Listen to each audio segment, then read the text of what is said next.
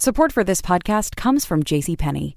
This holiday, our in person gatherings may be a bit more intimate, and our virtual ones bigger than ever. But no matter how traditions change, what's most important is celebrating special moments with the people who matter most. JCPenney has all the best gifts all in one place, making it easy to send your warmest season's greetings to loved ones near and far. Looking for the perfect gifts for everyone on your list? We'll be back soon with some of our top gift picks. Joy, comfort, peace. JCPenney. Are we? Yes. Where are we? Here. Why are we here? Not entirely clear. We are misfits thrust into existence by random chance with no hints at all as to how we're supposed to make sense of it all. It's immensely bizarre. Here we are.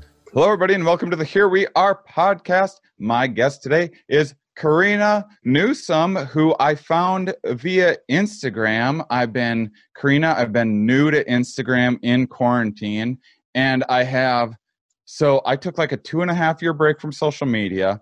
Twitter was like my main thing before that time.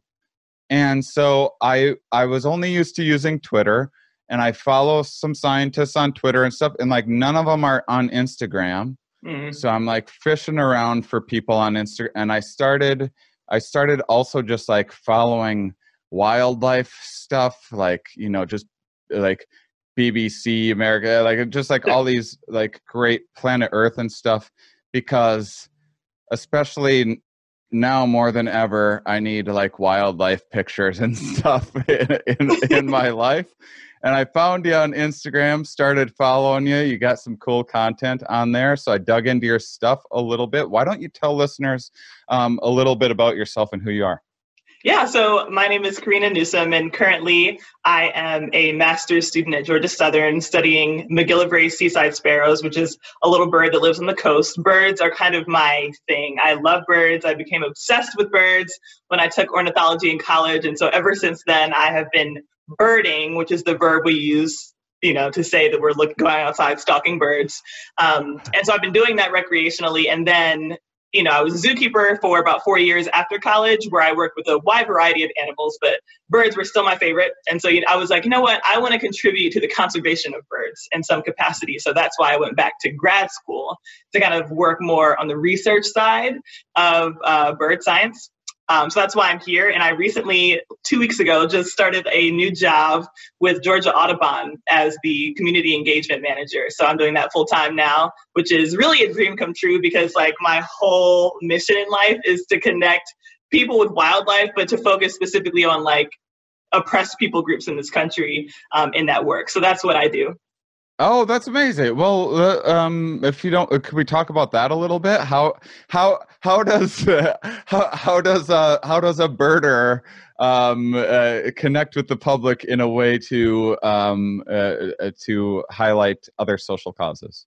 Yeah, so I think that a couple of things. One, I recognize that a lot of people enjoy birds and don't call themselves birders. So the number one thing to recognize is that birding in the United States is a very white culture centric activity um, that kind of misses the bird joy that exists in other people groups simply because of the fact that it's literally 98% white, mostly male, mostly like retired. right? So like what young person of color is going to be like, I want to be a part of that group, you know? So I think Yeah.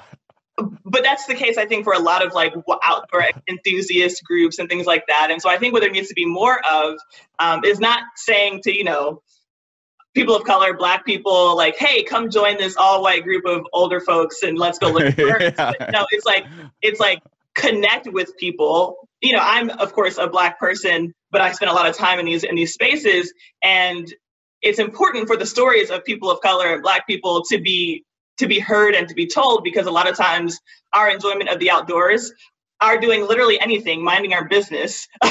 Tend Yeah. can be negatively impacted by white supremacy racism by expectations of, of, of black people stereotypes. And you know we can kind of talk about that in any context but in birding and in outdoor exploration it can be very marked.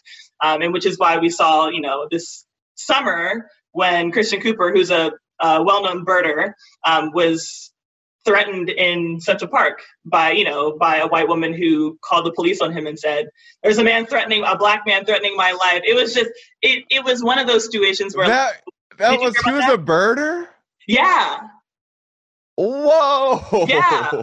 He was out there birding, and this woman had her dog running around. Off I didn't know that aspect of the story. Yeah, yeah. Holy and so, crap. yeah, because, she yeah. She, I was gonna say she basically like had her dog off leash, which is a which is not allowed in that area because it's like a, a wildlife area, you know, that's like designated. Yeah.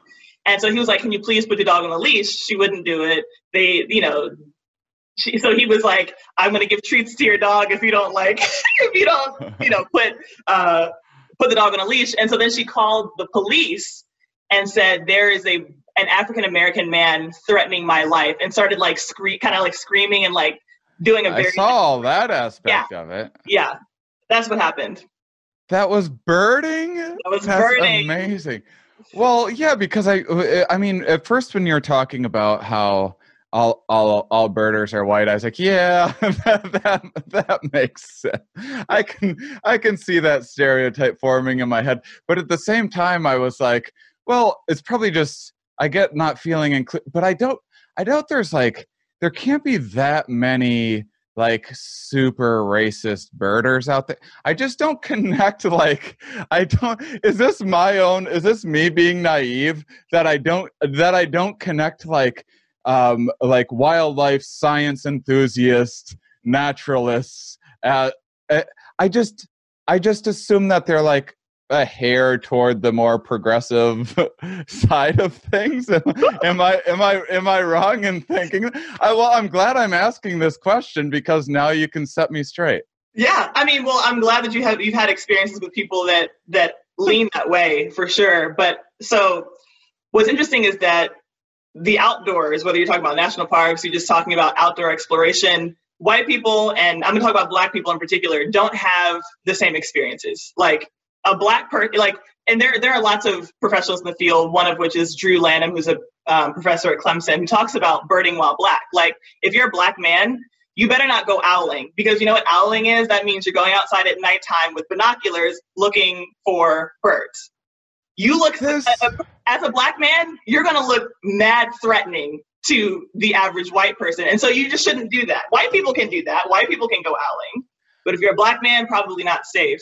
Um, and even more than that though like a lot of times wildlife scientists bird birders or otherwise have to go into remote areas for their research you know like out in the sticks. I do for my research.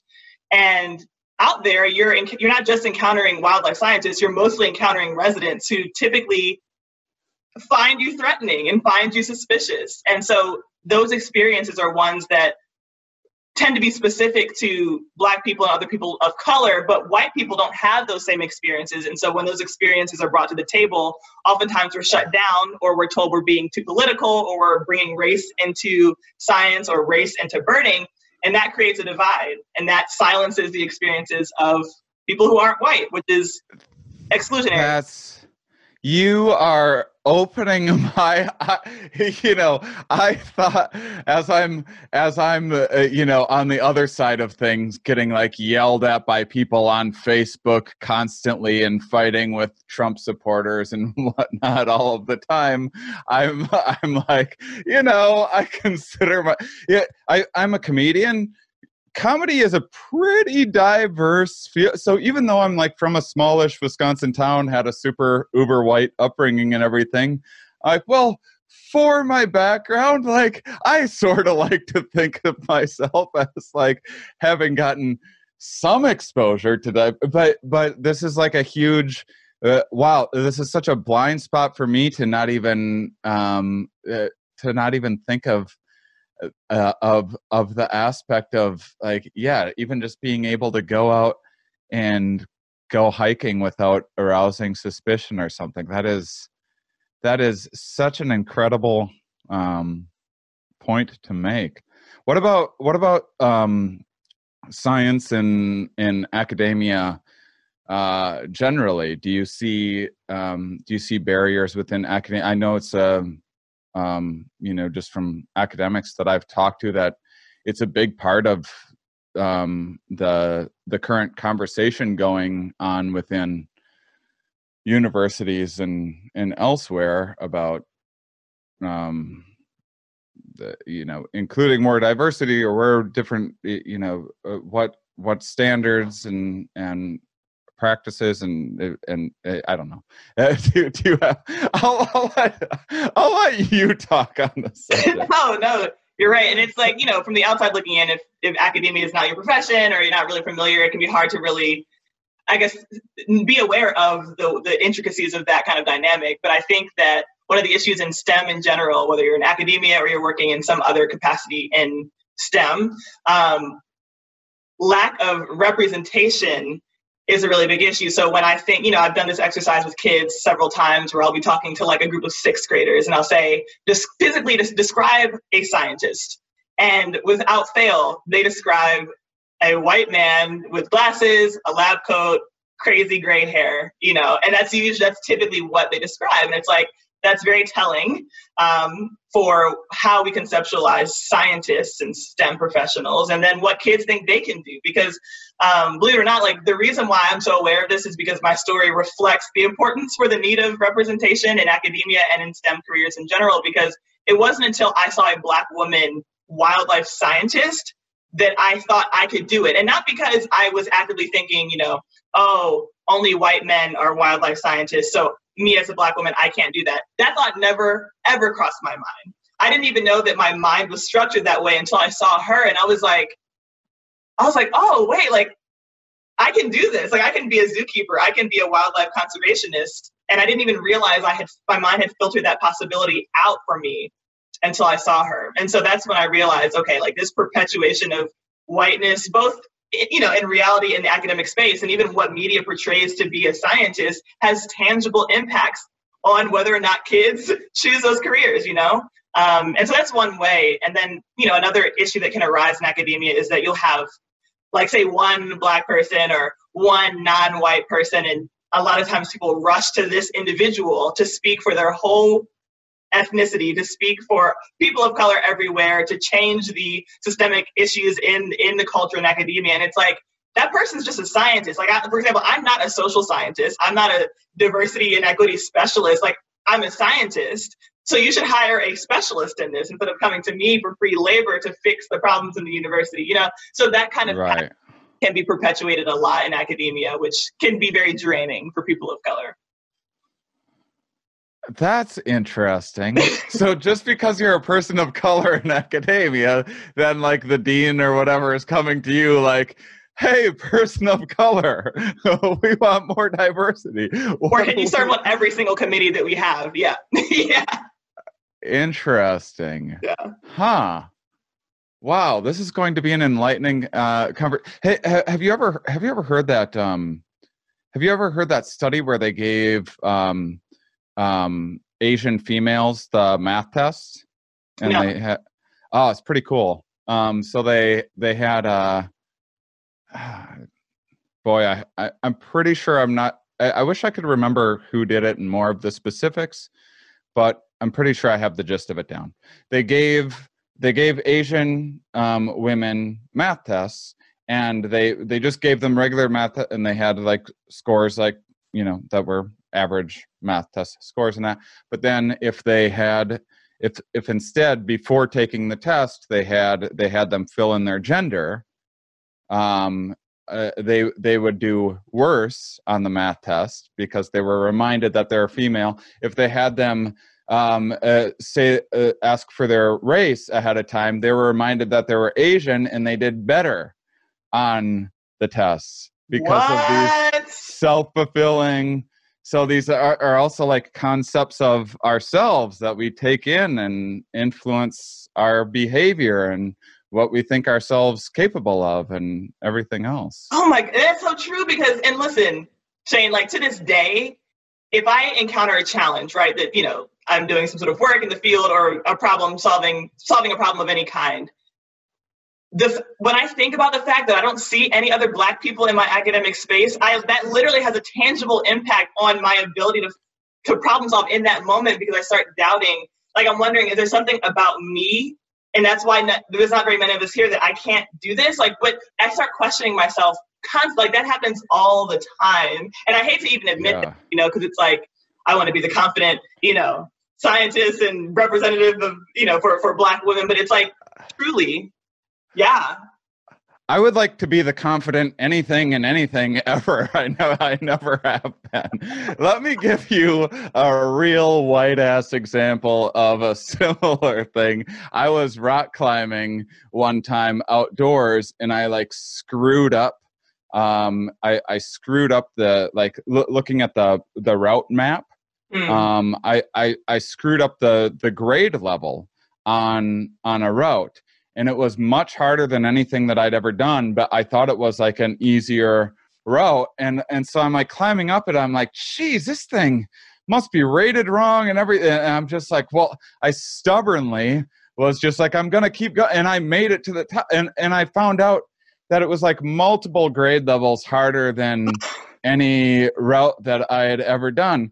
And if you think about that, that is like a real that's a real metaphor for the for the stories that we tell ourselves in any in any like repressed group, any like any group of uh, of humans. It, no, no matter where you are, there are there are lots of things where people could um, uh, could accomplish quite a bit more if they just believed that they could. Mm. And um, for a guy that ha- really has no not too much place to speak on, on, the subject, it seems like repressed groups would be um, the ones that are the most negatively impacted by some of these kind of self-fulfilling um, stories that we tell ourselves.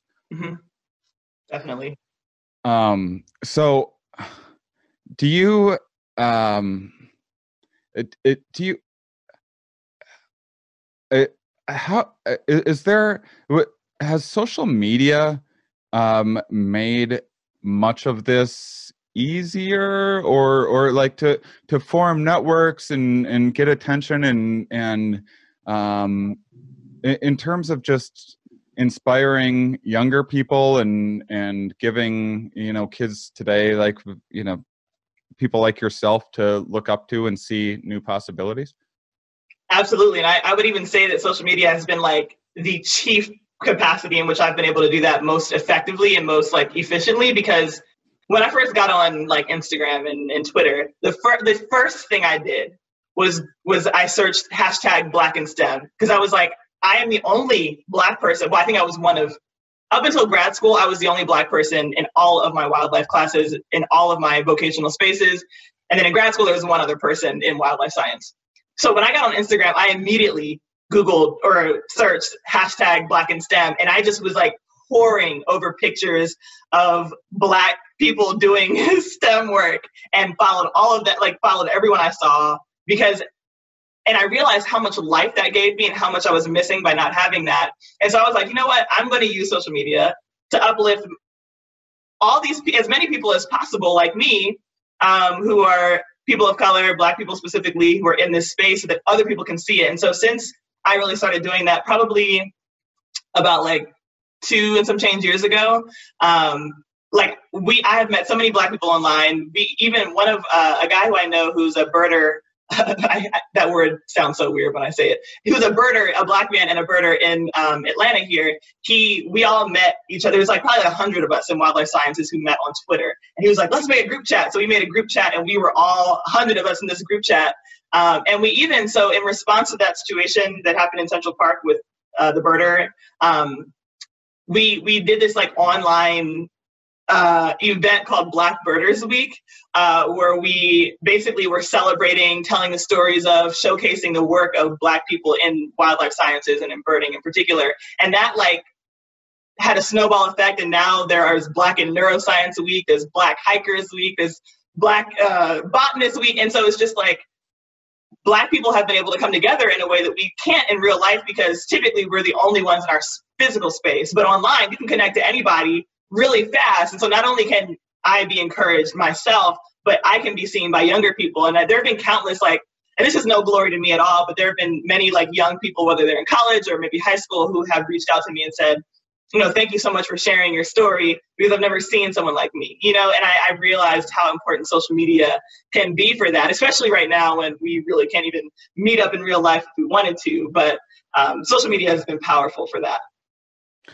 I mean, this is amazing. Just from a purely selfish, like science enthusiast point of view, as someone who, you know, I've had a science podcast for six years, I try to incorporate science in my regular comedy shows, even when I'm just in regular comedy clubs and stuff. But I also put together science specific shows. And, um, you know, I do everything that I can to try to get science, the public into science. And it's challenge. Like I thought, I thought COVID happened. I'm like, well, now people are going to appreciate science.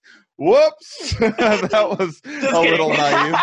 But, but you know if but people you know this is people do care about um social causes um and and also being able to use social causes to also help promote science this just seems like a win-win for everyone involved because the the the science stereotypes they aren't helping a lot they aren't helping like anybody when when there's like a bunch of conspiracy theorists that right. picture some mad scientist in a lab coat meddling away, trying to put microchips into our 5G poisons. And that doesn't help anybody. No. And you know what's interesting is that I was actually I was thinking about this recently like communities for that very reason communities need to see a, the image of someone they trust represented in those decision making decision making spaces in those science spaces because I, like I've seen this in my own family and like in the black community for me- in medicine for example right like the field of medicine has violated black people over and over again like so has earned distrust from black people over and over there's again. been there's been some mistakes listen uh, horrifying yeah and so like there is earned distrust there right yeah. So I have seen my family not trust, like they will not go to a doctor, they will not take the medicine, they will not do anything that their white doctors tell them to, to do.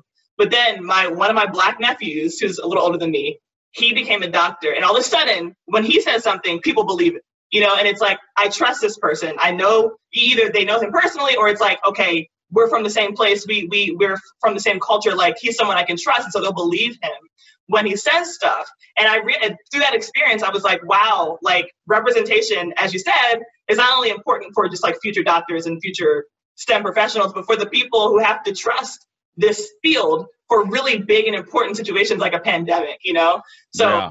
you're you you hit it the nail on the head there for sure. Yeah, well, this was with the with the AIDS crisis, this is scientists figured this out too that people they needed uh, you know uh, different communities.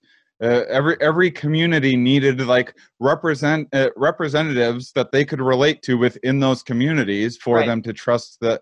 I I mean I have I don't want to talk about a subject that maybe not not not everyone in the world is comfortable talking about. I, I another thing that I do, I'm a psychedelic advocate. Um, I and uh, I've, I made a documentary about kind of um, the research of of uh, psychedelics and and stuff, and it's another it's another aspect. It's I, I rarely talk about it on this podcast, but it's just another it's a third hat that I wear. Um, and there's something that helped me with depression a lot and stuff like that. So so anyhow, I'm in these kind of I'm within I, I'm involved in these psychedelic research uh, organizations like the Multidisciplinary Association of Psychedelic Studies, and they have like science conferences each year and stuff like everywhere else. So I go to do this documentary. So, you know, I don't have as much diversity on my podcast as I, I would uh, like to because academia is the way that it is, and maybe I just need to try harder or whatever. Maybe you can help me, but I uh, I do I have done a good job of making sure females are equally represented on my podcast and I really wanted on my documentary to like have diversity, have people, and it's just nothing but straight old straight white dudes are like the main people that are still in the field, and it's changing. rapidly. But part of it's in, along the same lines. Uh, part of the reason why there's not as much diversity in that field is because it's like, you know, they're like, hey, there's these mushrooms or whatever, or, or MDMA is being used for PTSD, and there's a lot of minority groups being like, okay, like we've heard this story before. Sure, we'll just take your your drug, and that will help us. Mm-hmm. Yeah, and I think it, it's going to take some work and um, intentionality on the part of all these communities, whether you're like medical science or whatever science you might be, to to to bridge that divide and gain that trust back. And you know, even for groups where it's there's not really necessarily a you know a history of of victimization necessarily by medicine, but like they don't see themselves represented. You know what I mean? And so they they'll trust information from sources where they ha- they see common ground um, and not from where they don't see common ground. And so yeah, I you're yeah I, I'm not really familiar with the psychedelic uh, science. No, I wouldn't I wouldn't field, expect but... you to be. A few, a few people are. Yeah. but uh, yeah, it's it's um, boy it's such a it's such a complicated issue and and having people with diverse takes is is mm-hmm. so important even if um to give you an example uh, you, you, know like i said comedy is like a really diverse field right well that doesn't it doesn't necessarily mean like race or gender or sexuality or whatever it's like comedy also like one of my favorite acts that i saw recently um or that that was on a show last year was a guy that was a rodeo clown. um, and it's like, oh, well, you don't get to hear that every day. Like, I want to know everything about this guy's perspective. Yes. And, and the thing is, is that just like different perspectives, whatever they may be, mm-hmm. are are going to be really valuable because otherwise we are. Uh, I mean, not just because they're hilarious and fun if it's coming from a rodeo clown because we we might we might have we might have um, some major blind spots just like i would have never thought that that oh, oh yeah someone someone has to uh, whether or not someone can go out birding is something that they have to think about if they're not a white person. That mm-hmm. is insane to me yeah, and um, I think that um, like the, the yeah like the the difference perspective that comes from diversity is exactly what makes it so valuable. Yep. Yeah. Support for this podcast comes from Wild Turkey Kentucky Straight Bourbon Whiskey. Let's tune in to their one-on-one with Jamal, a real bartender from Old Fourth Ward in Atlanta. I really get into the backstory of whatever I'm pouring, out of respect. There are literally years of experience behind these bottles. Wild Turkey, same recipe since 1942. If you want a true classic, this is what you want to order. Wild Turkey. Wild Turkey Distilling Company, Lawrenceburg, Kentucky. Copyright 2020, Campari American, New York, New York. Never compromise, drink responsibly. Support for this podcast comes from Microsoft Teams. Now, there are more ways to be a team with Microsoft Teams. Bring everyone together in a new virtual room, collaborate live, building ideas on the same page, and see more of your team on screen at once. Learn more at Microsoft.com/Teams.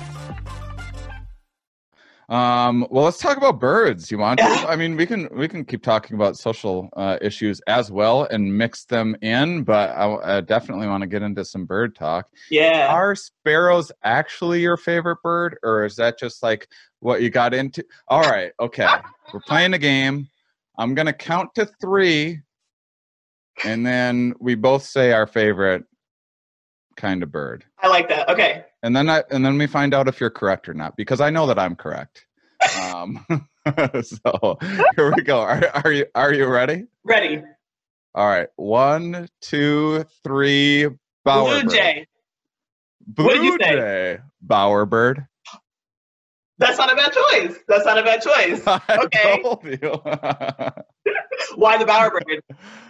Um, I love the um extravagant um like showy just ridiculous uh like the, the no utility like for survival or anything else uh just just pure i mean it's so i i just love that i i, I like that like in some species the males will have the they'll build the tunnel in a way so that it narrows to have the forced perspective to like make them look bigger than they are. It's just such a reflection of like dudes. Um,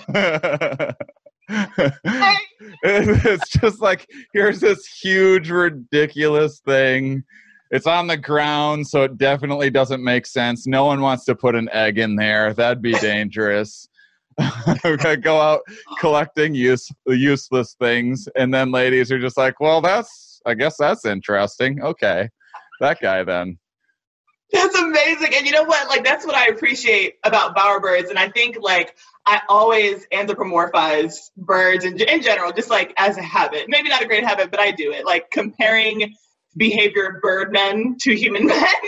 and yeah.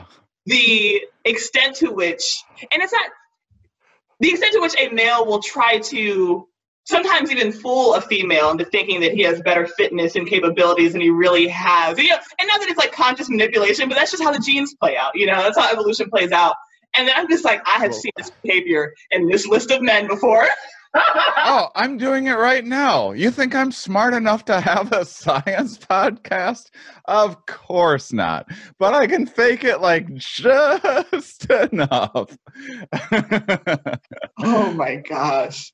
Uh, so, well, now you're going to have to defend uh, Blue Jays because, I mean, all right, I wasn't expecting Blue Jay. Enlighten me. People hate them. People love to hate Blue Jays. Here's the thing, though. Really? Oh yeah, because they're always like, "Oh, Blue Jays are assholes." Like they come to my feeder and you know, I ha- I haven't heard the, the stereotype. Oh yeah, like Blue Jays are very okay.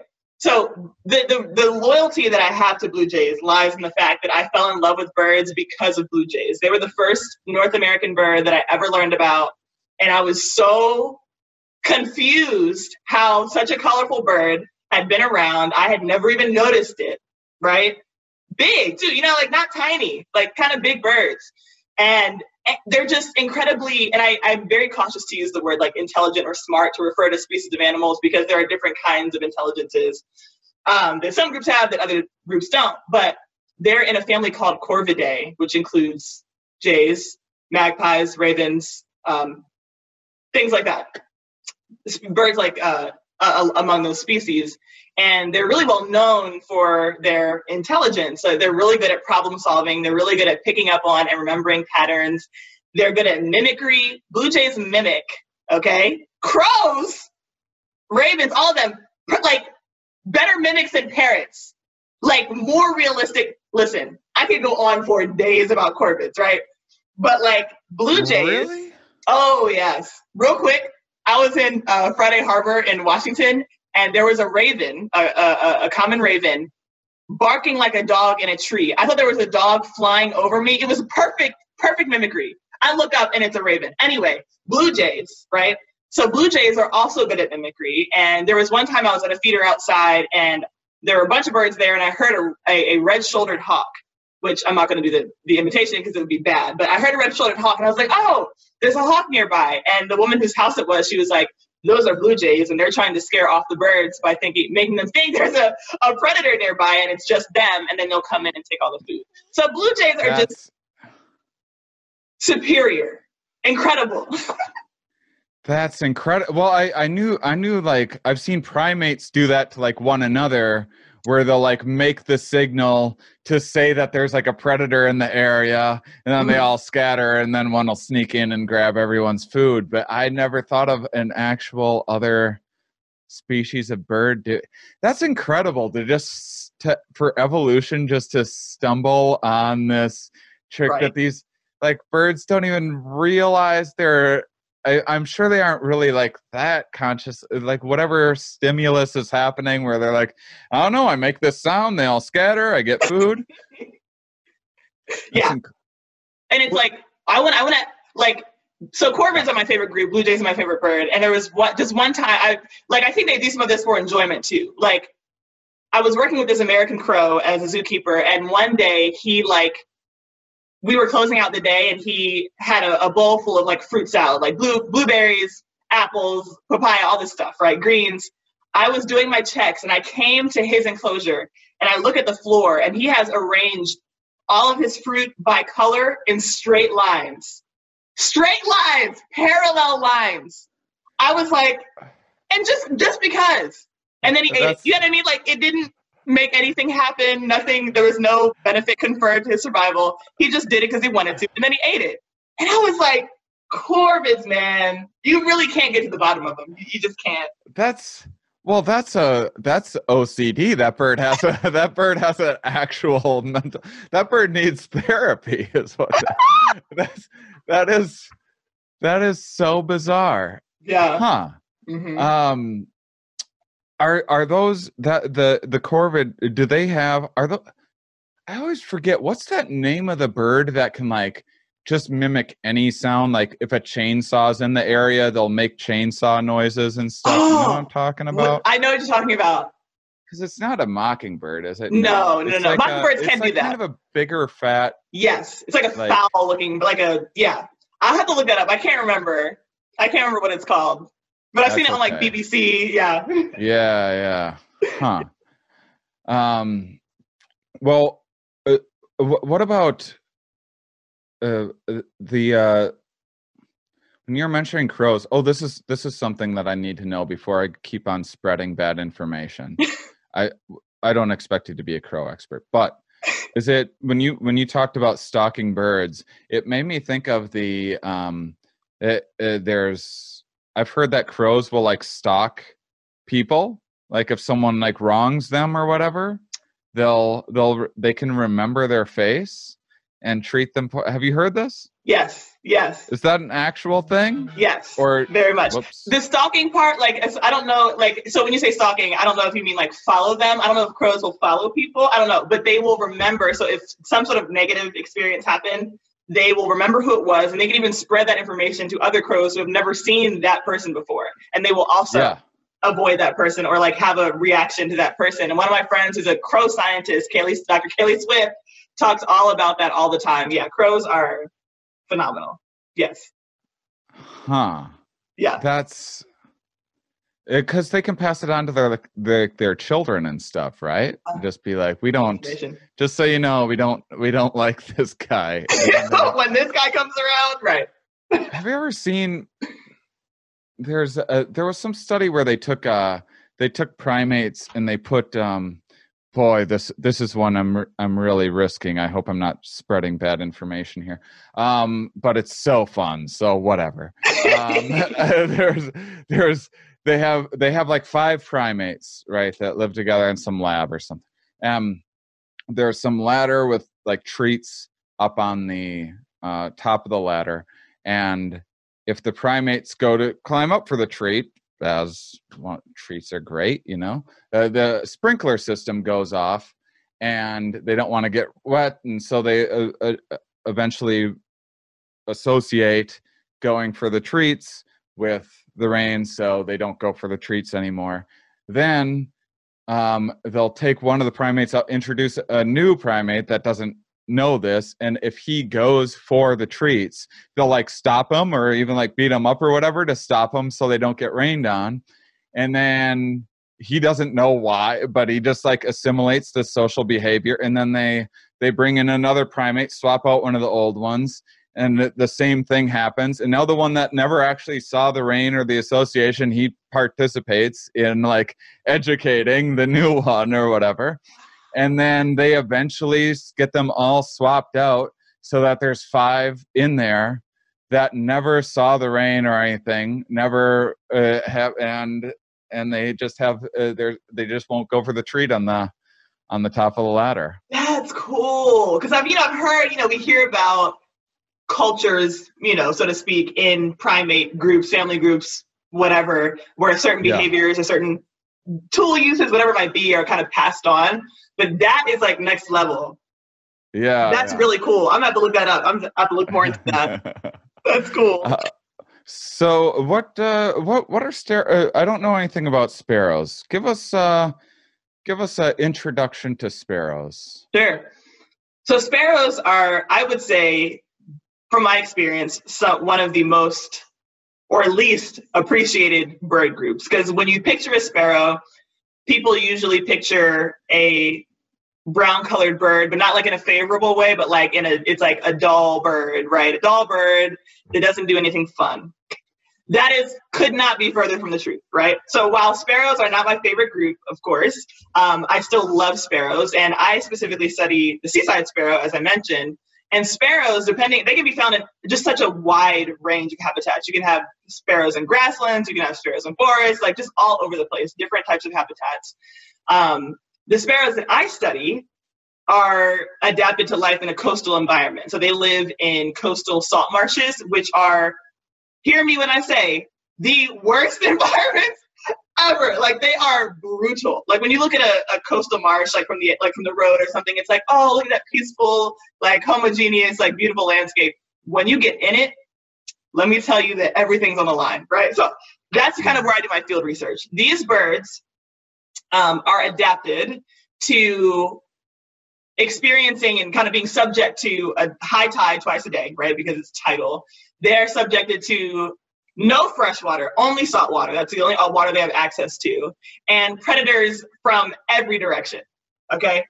So the birds that I study, their eggs can survive underwater for 30 minutes um, which is a feat because birds, when they're in the egg, will breathe through the shell, right? So they can essentially hold their breath, so to speak, not literally, in the egg and not have any gas exchange for 30 minutes underwater. They drink salt water, right? If they lose, how, go ahead. How, how do how do they do that? Right. Can, and can other birds do that? There are some other birds that so birds that are basically strictly in saltwater environments. Um, okay can can do that. So their like renal system, their their kidneys and everything, they have glands to help them excrete salt. There's a whole system, several systems involved in surviving that. Um, but mm. just the thought of only drinking salt water is unpleasant to my to my mind. Um, but anyway, they, they can do it just fine. Um, and what yeah. what are what predators do they have?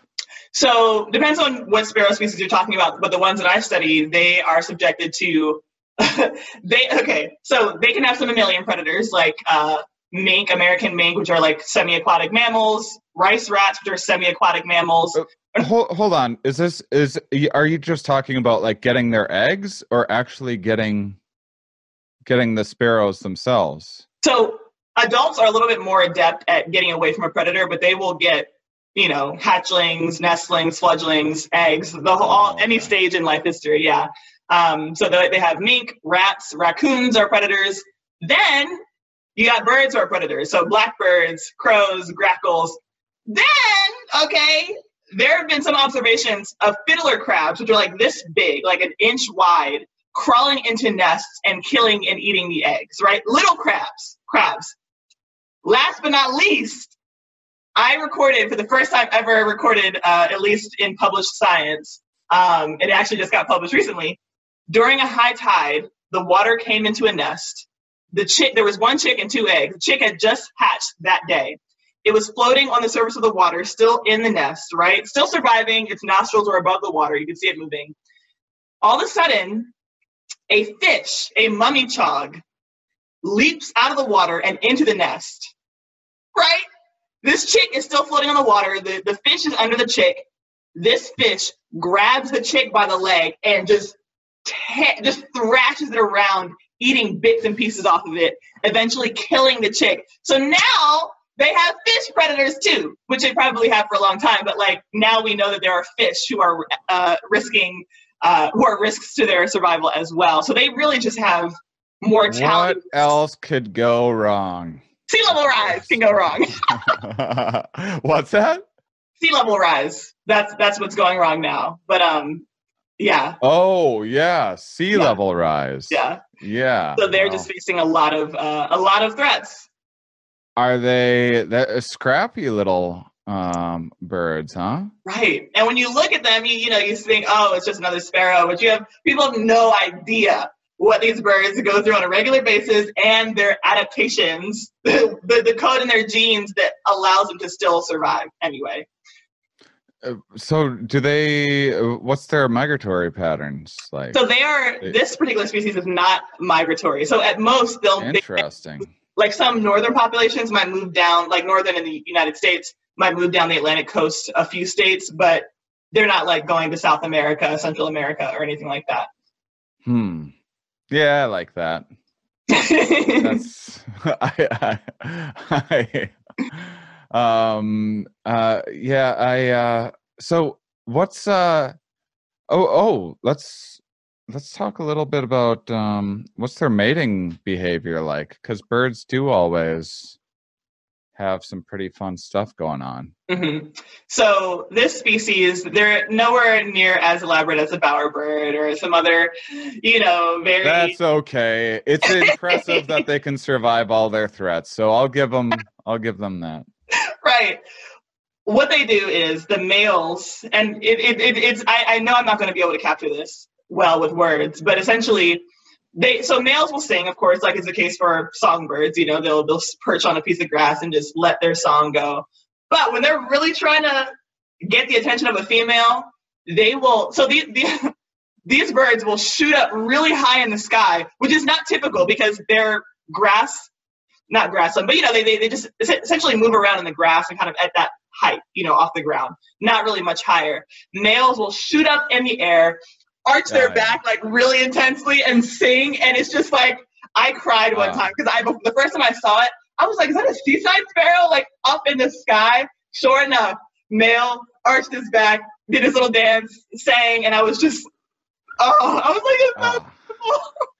Well, that's I mean that's a solid move. Yeah. That's that's impressive. You got to admit, you're I'm like you you could use that energy for so many other parts of your survival. yeah.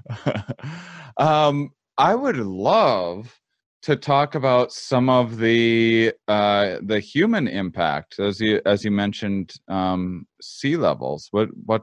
So what what specific area are are these guys in when when you're studying them? So, seaside sparrows. Uh, are found along the Atlantic coast of the United States, like way up by Maine, all the way down to like Florida, okay. and over into the Gulf as well, like into Texas. I am studying the MacGillivray seaside sparrow, which is only found in North and South Carolina, Florida, and Georgia. I'm focusing on Georgia populations. Um, mm-hmm. So when it comes to sea level rise, which is affecting literally anything that lives on the coast and anyone who lives on the coast, um, is essentially intensifying threats that already exist. So, living in a tidal environment, they are already exposed to the risk of nest flooding and having their offspring drown just with natural variation in high tide. But sea level rise is going to make high tides higher and higher and higher. So, we're expecting nest flooding to happen more often. The problem is that their behavioral response, their behavioral adaptation to losing a nest to flooding is to rebuild a nest right away but to build it higher off the ground so as to decrease the chance that it would get flooded again. The problem with that is that the higher they place their nest off the ground, the more visible they are to predators. So they're really caught between a rock and a hard place, two opposing threats. And, you know, which one is worse? How do they balance it? We don't know yet. Mm. So essentially, that is the biggest threat to their survival looking into the future. And my research kind of comes in at the nest predation side. So I'm studying how nest predation um, varies across the landscape of their breeding habitat. Hmm. yeah, that's one of the threats, but yes. Um, so uh, are are there are there multiple um, kinds of sparrows in a given area, or or are sparrows spread out uh, um, you know, it, it, does each sparrow species have its own uh, niche in a different area? So there is some um, like there are certain, certain range limits for certain species of, of, of, sparrows. So certain sparrows are only found or more abundantly found maybe more in the north than in the south. Um, where I'm search where I'm doing research specifically, we will typically have seaside sparrows. Um, in the north, more in the north, you'll have salt marsh sparrows. Um, we'll have, uh, let's see, what other sparrow species do we have down here? During the winter, so during the winter, other sparrow species will do, like I said, like a little bit of, Not, I don't even know if it's necessarily called migration, but they'll move a little bit and those ranges will overlap. And we'll have maybe like two or three species of sparrows kind of in the same geographic region. Um, but there are definitely some some there is some separation that you like you won't find a lot of salt marsh sparrows down here, but you will find a lot up north. Um, so there is some overlap and also some kind of divisions, if you, if you will. How how would you say that um, uh, that birds? Uh, this might be too general of a question. Maybe maybe just sparrows. I I don't. I, I'm curious how resilient birds will be to the influences of um, of global warming because I I know as this is you know considered kind of the sixth uh, great mass extinction and there's I think there's like a hundred species on Earth a day that we're losing, or or mm. something like insane like that. Not that you know species go have always gone extinct here and there, but it seems like things are speeding up quite a bit on the old extinction front. Mm-hmm. Um, how uh, uh, how vulnerable are birds? How how quickly can I mean this is such a flawed question because it's so general. So I mean, I mean, pe- penguins are are obviously going to be, you know, there's not going to be tons that they can do if their little area that they're in, if ice caps melt or whatever. But it, seems like a something like a sparrow could kind of move around and change with the climate a little more. Sure. So you are kind of you're getting kind of to the answer here where it's like certain bird species are very very specialized to a very specific area. So something like a penguin that needs ice that needs certain temperatures, right? It's like there are very few places they can provide that outside of where they are right now. There are other species here in the southeast where I live, like the brown-headed nuthatch, which is just the cutest freaking bird. Oh my gosh, and they make squeak sounds. Look it up. Very much worth it. Anyway, they are kind of specifically adapted to pine savannas, like longleaf pine savannas that and those habitats really only exist in the southeast. And so typically if a bird can kind of a, can can kind of utilize a variety of different kinds of ecosystems to survive, they can move with cooler temperatures, right? So we're seeing a lot of northward uh, a push northward for a lot of range uh, range expansion for birds to kind of stay within the temperatures that they want to, to live in and need to survive. But if your habitat, if there's a disconnect between the habitat that you need and the temperature you need, which is happening for a lot of species, including penguins, brown-headed nuthatches, whatever it might be, that disconnect is what's really going to do them in.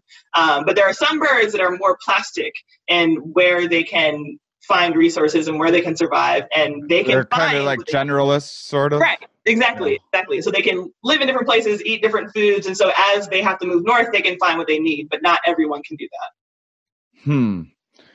Okay well what's what's um what is sparrows roles in their ecosystem uh in terms of um you, you know i i asked how their their ecosystem their environment and changes are maybe impacting them. Um, what are what are sparrows role in terms of um, insect populations or whatever else? Yeah so a lot of sparrows will as you said um, most sparrows are pretty omnivorous so they'll eat a combination of plant material and insects um, and even other invertebrates like crabs depending on where they live. But a lot of sparrows are seed dispersers so they will eat you know plant material poop out the seeds. And this is the case for a lot of birds that ingest seeds. And simply by eating, going somewhere else, and then pooping, moves seeds around, increases genetic diversity and health of plant populations. So seed dispersal is very important.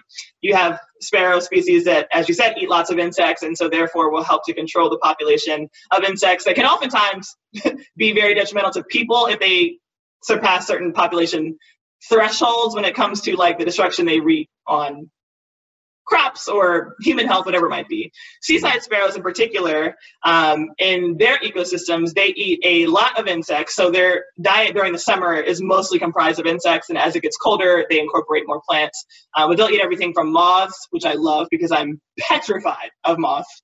Um, they'll eat You're moths. petrified of oh, moths. That isn't even. What yeah. are you talking about? Moths and butterflies. I can't. I cannot. What are you talking about? I, I can't. Yeah. What? No. I can't. no, I can't. I can't. You. I can't. I can't deal. You can't deal with butterflies. I can't deal with your opinion on butterflies. That's what I. What do you explain yourself? You have. What's going on here? They're not poisonous. They don't bite. There's not. you just uh, you're just against the most beautiful insects. What what do you what do you you just have a strong preference for the ugliest insects or what's thing. I really think, like, if I was locked in a room with a monarch butterfly, beautiful, right? Gorgeous, gorgeous insect. If I was locked in a room with a monarch butterfly, I think I would pass away. Okay, so what are you the problem I have, because you know the color on, say, you know, picture whatever beautiful butterfly, whatever moth. The Yeah. color you have, the eye spots, the the the dark color with the light color, and it's right on each other like that. It's just too much. Like it makes me nauseous to even look at that. Then two, they're chaotic. They're here, and then with one flap, they can literally just be anywhere. I don't know where they're going. they don't know where they're going, right? I can't What are you them. talking about? So you get it can touch me, and the thing is, I'm not afraid of pain. I'm not afraid of dying. So I'm not afraid of poisonous biting. That doesn't scare me. However, if I got brushed by a butterfly on my arm, let the thought, the thought, oh my god. I didn't Wow. go swimming outside for years Okay. because I was afraid that I would be wet and a butterfly would stick to me. Anyway, it so yeah, You didn't go swimming outside. Outside, I was in an indoor pool for years for years. because of butterflies. yeah, the thought of one sticking to my wet skin undoes me. Um, Wow. That's But I mean we all we all have our things. Oh no, we don't just get to oh but anyway, you're weird moth the butterfly phobia. We're digging into it a little bit. maybe maybe it's the case because don't because don't butterflies have like some uh, uh, i mean some of it is um I, I mean isn't it isn't it some of it mimicking like poison uh, to uh, as a self-defense against birds yeah, May- maybe you're part bird now maybe you've been stalking birds for so long you have bird eyes. You know you've been looking through you've been y- your your theory of mind your ability to anthropomorphize yourself and put yourself in the i guess you don't say shoes of birds um uh, but uh, you so now your you, you, your disgust mechanisms are triggered by the same things that birds are I'm actually going to be using that from now on as the I think that's justification. what's happened to you. you said what? I think that's what's happened to you. I and it's like I've always thought, you know, like there's my you, reaction You've literally, is- you've gone bird brained. That's like the new definition of bird brained when you actually take on uh, The ev- mind. evolved evolved preferences for for birds. You find yourself eating a lot of worms as well. Because we might be getting down to the bottom of something here. Oh my gosh. That's incredible. Yeah, I'm what definitely gonna about uh, what what about caterpillars do you you're okay with cat well no Yeah. well none of this is logical be no. I'm fine with cat like so like I would like to think that the bird brain would would work and would follow the whole the, my whole preference list, but it doesn't. I love spi- what about spiders. I cocoons love you you scared of you scared of cocoons no nothing. you're not scared you're not you're not scared of the okay you're not scared of the caterpillar that's going to become a butterfly you're No. not go- you're not scared of cocoons that are just like moments away from being you're scared of you're scared of actual just butterflies it's the Finished product. grazing Send it back. huh so i'm not the only one giving you a hard time about this No. No. no, this is, and this is, and you know why you deserve this. You know. It- yes. Yes. Okay. Okay. Um, all right. All right. So, so sparrows eat eat moths and and butterflies. Um, Yeah. Well, there's not so much butterflies out there. insects. It's really just the moths. But yeah, they eat moths. Okay. Lepidopterans. Hmm. Yeah. And then, well, and then I guess in a way they're they're also, uh, you know, they're I, I their some of their predators. What? How how much of their what?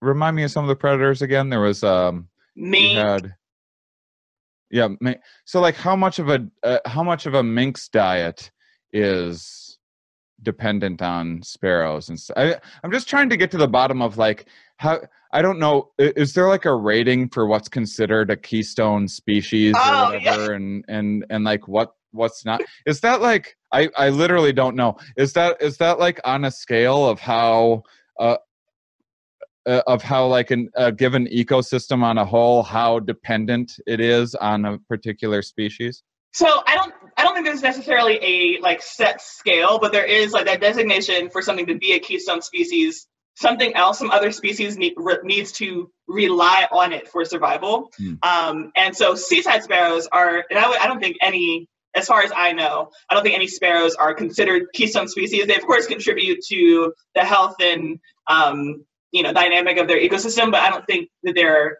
are any keystone sparrow species. But as far as like the diets of other birds and you know how much they contribute, I'm not sure. Um, you know how much a, a mink or a raccoon. Their predators tend to be very much generalist. So wh- whether you're talking about the the mammals like raccoons Yeah. and mink and rats, or the birds, they're literally just running through the marsh, eating whatever's in their path. You know what I mean? So they're not like seeking out seaside sparrows specifically. Um, they're eating crabs. They're eating marsh wrens. They're eating everything, everything out there. Mussels. Yeah.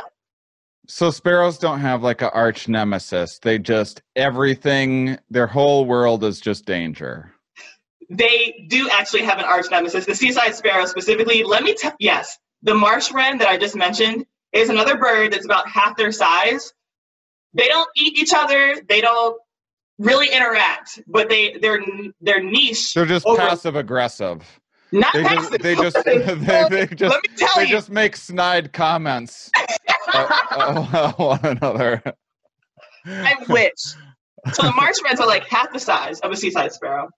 okay but they are i have never seen territoriality and aggression like i have seen in a marsh wren anywhere in my life i caught on video probably five times marsh wrens you know so I, I'm, I- i'll have a video camera on a seaside sparrow nest and i'm watching incubation i'm watching it all.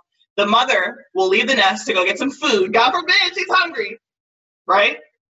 Immediately a marsh wren will fly to the nest and with the angst of like a thousand marsh wrens, poke holes in all the eggs to kill them, oh. And then fly away. Sometimes, sometimes they'll level it up, poke holes in all the on all the eggs, and then toss them out of the nest. what is the what is even the point are are they are so are they competitors for resources Exactly. Yeah. So they have this niche overlap where they eat a lot of the same things. They Yeah. nest in the same area. And seaside sparrows, though, are like really minding their business. Like seaside sparrows mind their business. They make their nests, they raise their offspring, and they're just doing them.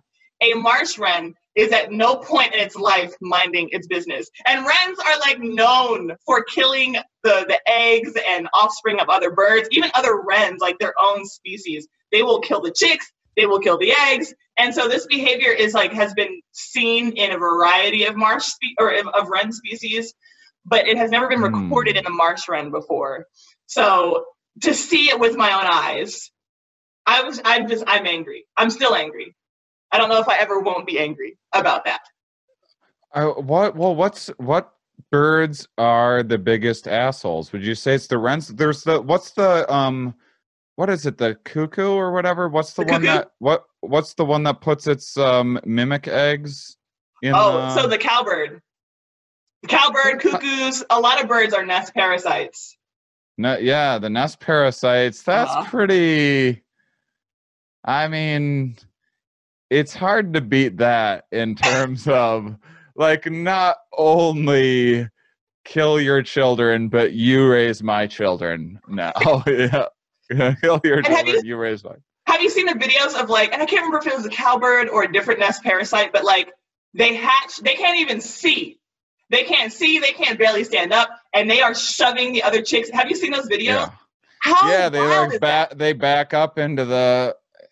Uh, yeah, it's incredible that they just have that instinct. That's just like their first.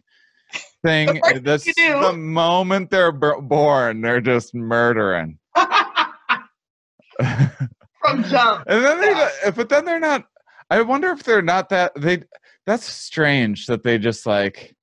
I think they like chill out later in life Sure. too. Like they're not. They don't. They just do most of their murdering as babies. then you don't need to remember doing that and live with that remorse. Um, just like come out of the egg, murder stuff, and then you mature and you're like, ah, you know, what, that's like murdering. That's what that's what kids do. I don't murder anymore. um, I'm like tearing up. You're hilarious. So tell tell us uh, as we're wrapping up, what's what's some of your um, what's some of your uh, uh I, I want to hear about your new position doing as as someone who I mean I call myself I've been just calling myself a science enthusiast because I don't um I don't fancy myself good enough at science communication to give myself the title science communicator. I sure try. But um but uh, but what's what's your uh what's your new role and what are you um kind of looking forward to doing? yeah. So um. And and and within that, how can how can people check it out? Oh, cool. Yeah. So um, the organization I work for is called Georgia Audubon. Before, like, probably within a, um, about a month ago, they were just Atlanta Audubon, and they just rolled out this statewide expansion. So a lot of my job is focusing around connecting residents of Georgia with Georgia Audubon and with other local chapters of Audubon that exist in um, in the state of Georgia. And Audubon, for those who don't know, is a bird centered bird conservation organization. And my role specifically is going to address the homogeneity of the space of birding. So I'm going to be like, my role is essentially to intentionally is evaluate the ways in which our programming or the way we've you know run what we do has centered whiteness and has excluded people who aren't white or been you know uninviting people who aren't white. Run that through a filter of equity essentially and figure out like really interrogate what we do um, and and and change in response to that. And then as we're rolling out new programs and making new connections centering other people's voices black people indigenous people other people of color lgbtqia people in in in the state of georgia um, to get them involved with uh, what audubon is doing um, because audubon does a lot of really great work when it comes to conserving birds and has a really important voice when it comes to bird conservation, but people have to be at the center of that. Any wildlife conservation, any environmental issues organization, if you are not centering people, you won't be successful. And so I think we are more and more realizing that not only do we need to center people, we need to center the people who have been historically oppressed. And that is how we'll get the most just, most equitable, most successful programming for people and for birds um, at the forefront. So that's what my work kind of centers around. There's a lot of, of, of things involved, but that's the gist. And I would say that if you are um, a person looking to support that kind of work, so if you're in Georgia, of course, I would encourage you to join Georgia Audubon or your local Audubon chapter where you are. Um, but wherever you are, there is likely some kind of bird conservation organization. It's, you know, like I said, birding has been historically pretty white, um, but the joy of birding is so infectious and so incredible that I've stayed despite that homogeneity. You know what I mean? And I encourage people to look at birds, to watch birds, to donate to programs that connect people with birds and with wildlife. So that's basically my main suggestion for people, no matter where you are, you can always put money and resources to that kind of effort. Yeah, I mean, it seems like a pretty easy sell. Uh, like, I don't, I don't meet in terms of like getting people into bird.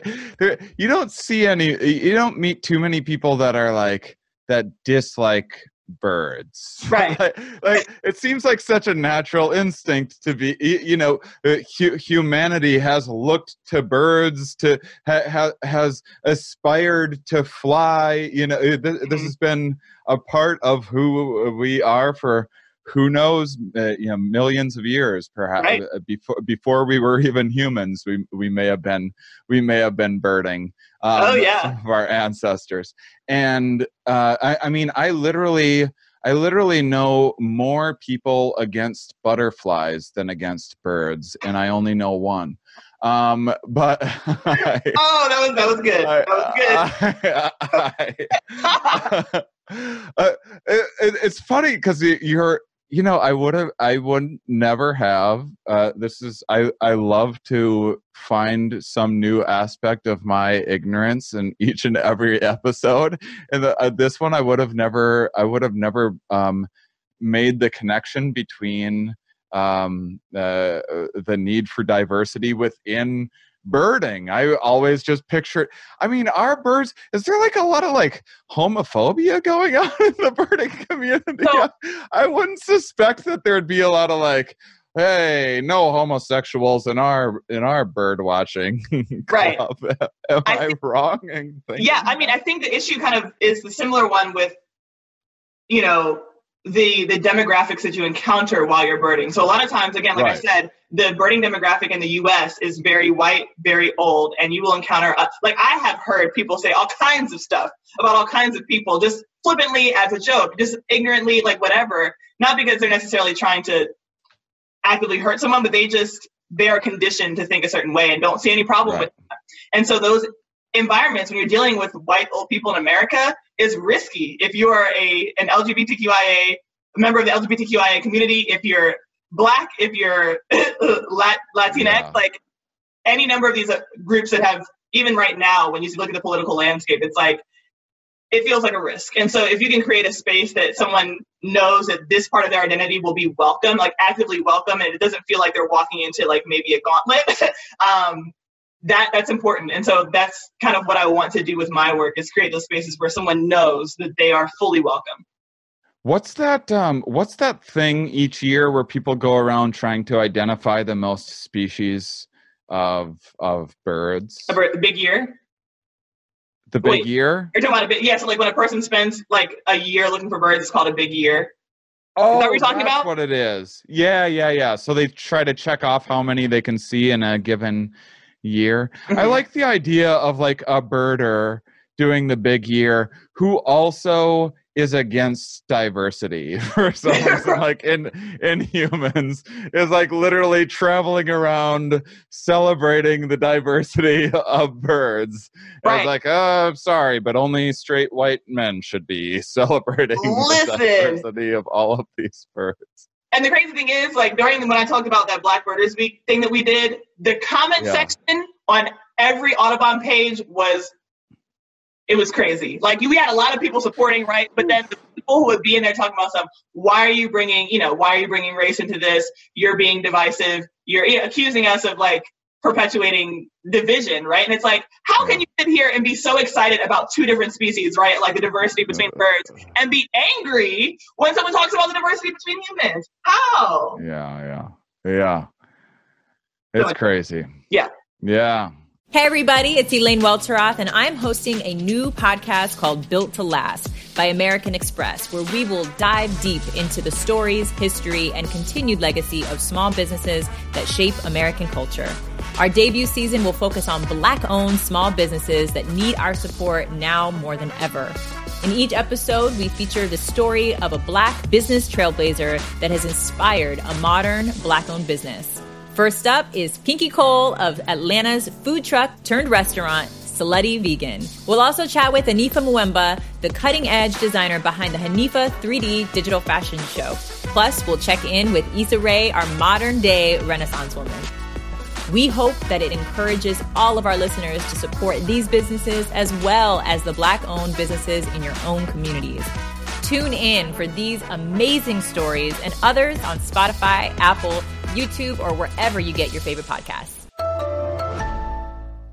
It's JCPenney here, back with some great gift ideas for everyone on your list. And they're all available now at your local JCPenney or online.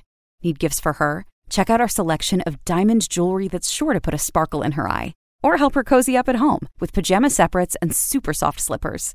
For him, try JCPenney's grooming products like shave sets and trimmers. Or complement his style with smart flannels and jeans from brands like Arizona, Levi's, and more.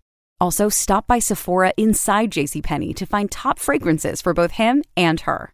For the kids, shop this year's must have toys and games for all ages, or bring smiles to all with matching sleepwear sets for the whole family. And for everyone else on your list, share some warmth with a heated blanket, an ultra cozy scarf, or let them decide with a gift card. There are so many ways to share the joy this holiday season, and so many ways to shop JCPenney. Visit a store near you, pick up curbside, or go to jcp.com. Joy, comfort, peace. JCPenney. Um, well, so this is funny because I was at before this interview, I was all I already would have closed with a question that was, um, so how what are some good tips for first getting into birding? But i didn't realize i was going to have to be like well what color are you? For if you're black and you want to get into birding first wear a shirt that says i'm just out here birding. Call call your friends let them know where you are in case you go miss. There's like a, a whole extra set of checklists yeah. that goes along. So okay so you get you get there and then you've done that. Then then uh, just in terms of the birding aspect itself mm-hmm. what do you uh, what do you uh, where do you recommend people um, get started? Because this is a part this is a fine time. I emailed you um i i have i have nature episodes on the show some but not as much as actually like represents my interest because this is like David Attenborough and like all, all of that, uh, all, all of the, speaking of straight white guys, but all, all of, uh, uh, naturalists um, uh, uh, are the reason why I have uh, this podcast, watching animal documentaries, learning about evolution um, is, is the reason why I have this podcast, and I don't have um, I, I don't have nearly as many uh, wildlife episodes on here as as I'd like to. And now with quarantine and people wanting to distance and everything, this seems like just such uh incredible time for people to start getting outside and start exploring nature a lot more and well everyone's like trying to take on new hobbies and whatnot boy, birding sounds like something that you can do pretty much anywhere. Yeah. Is a great way to get some fresh air and exercise. So what do you are are there were there any like early books that you saw early on or are there any like really good resources online for beginners? So one thing I would recommend is well one one thing I want to say first, like typically when people think of birders, they picture like all this equipment, binoculars, cameras, scopes, all that. You don't need anything to go birding. You can just use your eyes, you can just use your ears. Um, but one thing that I would recommend as a resource, there is an app called Merlin, um, Merlin ID, which helps you identify birds. So you can, I think you can take a picture of a bird that you see if you don't know what it is, and it'll either tell you what it is or give you a couple of options of what it could be and you can kind of look in the details and see you know match it up with whatever is correct. But what i would recommend as far as process is concerned if you have access to binoculars definitely get them. They make they open up the whole world right? But what i would do is i would just go outside where you are because um, birds are everywhere. They're in you know they're not just in the tropics they're not just in forests they're not just in grasslands. They're in the hood too you know they're everywhere. Go outside where you are. Find any bird whatever bird you see first find a bird figure out what it is. Use that Merlin ID app. Um, if you have a field guide, which most people don't carry around nowadays, at least young people, use a field guide. Figure out what that bird is and learn as much as you can about that bird. So, say you go outside and you find a northern mockingbird, right? A bird that you may not have paid, paid attention to before because they're just they're gray. It's like they don't seem that interesting when you look into their behavior and into their life history, what they do, what they're adapted to do to survive, to, to court, you learn about the details of what they eat. You learn about the details of how they mimic and what they mimic and when they mimic. You learn about how they will flush birds and or flush uh, insects and scare insects out of grass by like beating their wings really fast and spooking spooking bugs to eat. Yeah, I mean? You learn a lot of details. And then the next time you see a mockingbird, it will be very easy for you to identify it because you've keyed in on so many aspects of what it does and how it does it. And as you do that, kind of work yourself into more birds. So next time, maybe you add a northern cardinal in there. Next time, you might add, you know, even a European starling, which is not a native bird, but still super interesting and super cool. And as you kind of pick up on what birds, specific birds do, it makes it easier to identify. And you kind of just start accumulating that.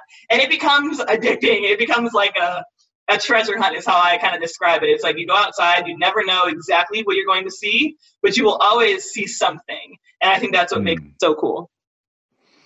Yeah, it's it's so and and and it's like such a it's such a kind of uh, confirmation bias in like the uh, in, in the most positive way too once once you like learn a new thing or become conscious of of a new thing even just hearing a new word or so all of a sudden you start hearing that word around everywhere.